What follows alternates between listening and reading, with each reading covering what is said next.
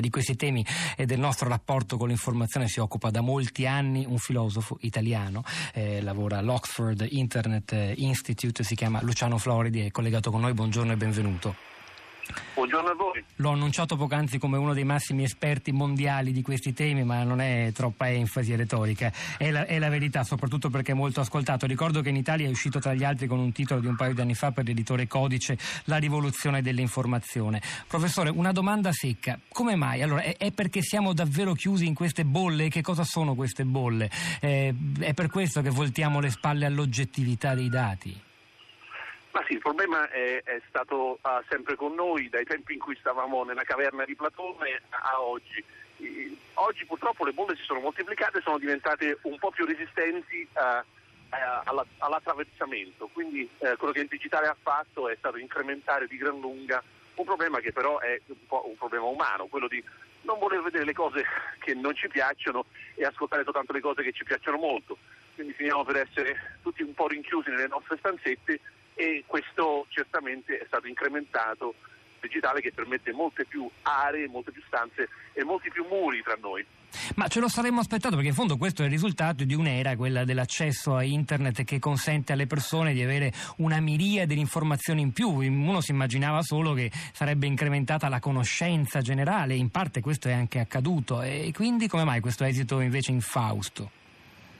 Ma qua ci sono stati alcuni meccanismi che non abbiamo controllato. Noi già negli anni fine 80, inizi 90 pensavamo che sarebbe stata questa creazione di una uh, grande uh, influenza dell'informazione, quindi decisioni uh, migliori, più intelligenti, più informate, più razionali. Di fatto però abbiamo perso di vista un paio di meccanismi che sono uno quello della pubblicità, che eh, in realtà poi si impernia sulla vendita di sciocchezze. Eh, e quindi tanto più a noi piace sentirci dire quello che ci viene detto, ah, tanto più chi ce lo dice guadagna in termini di pubblicità, tanto più finiamo per essere nelle nostre bolle e questo è un grave effetto del sistema. L'altro problema è che eh, quello della quantità, cioè eh, nel corso della, del digitale ci siamo dovuti uh, adattare al fatto che ci sono moltissimi punti di vista e purtroppo i tanti punti di vista non piacciono.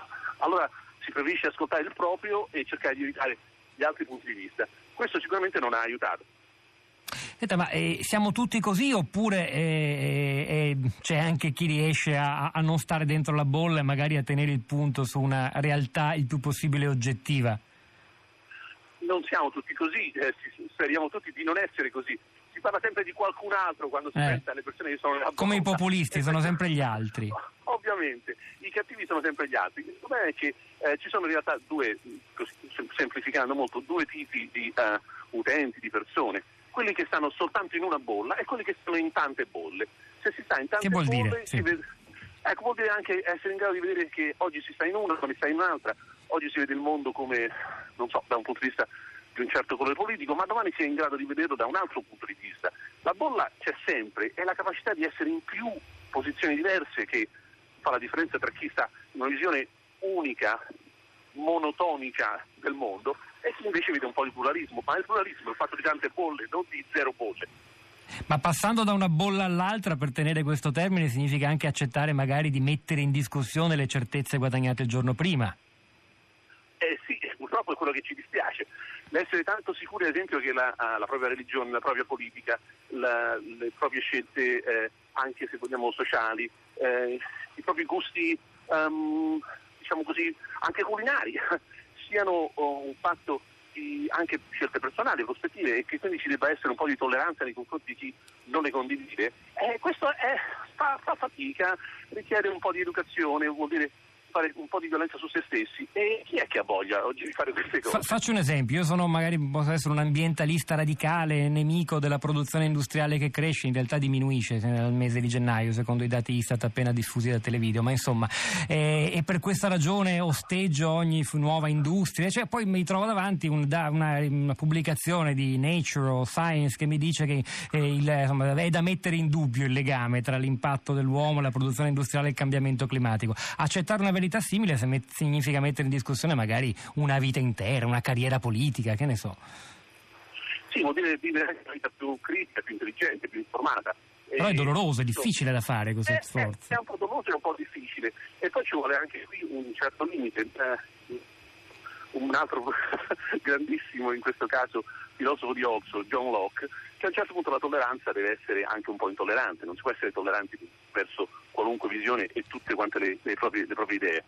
E questo significa eh, che con un po' di tolleranza si, capisce che avendo ricevuto tante informazioni di qua e di là e avendo visto le cose in maniera un po' diversa, poi ci si fa. Eh, L'opinione un... ce, ce la facciamo noi, non ce la facciamo dare da altri all'interno di una bolla. Certo. Professor Floridi, un'ultima domanda le faccio. Quella polarizzazione mi sembra un tema molto interessante tra chi sta rinchiuso solo in una bolla e guarda le cose sempre dallo stesso punto e chi si sforza perlomeno di passare da un punto di vista a un altro. Eh, implica una divisione, cioè racconta in realtà quella grande divisione della società che sta emergendo eh, quando guardiamo per esempio le mappe elettorali tra il voto dei più istruiti e il voto dei meno istruiti, il voto di chi abita in centro dove c'è più attività, più contatto col mondo e chi abita nelle zone rurali. Pensiamo a quel che è accaduto negli Stati Uniti, per esempio. Sì, qua ci sono delle, eh, delle verità molto spiacevoli che, eh, che io adesso uh, posso enunciare senza doverle necessariamente... No, anche perché abbiamo meno di un minuto. Sì. Eh, la polarizzazione eh, crea due tipi di personalità, eh, una delle quali sarà, sarà, più libera in controllo delle proprie azioni e l'altra invece sarà un po' schiava di quello che passerà nei mass media. Invito tutti a essere da, da, un lato e non dal lato della, uh, della divisione purtroppo ci saranno moltissime persone che saranno letteralmente eh, soggette a quell'informazione che viene passata oggi così come va eh, dai quei media e domani da altri media.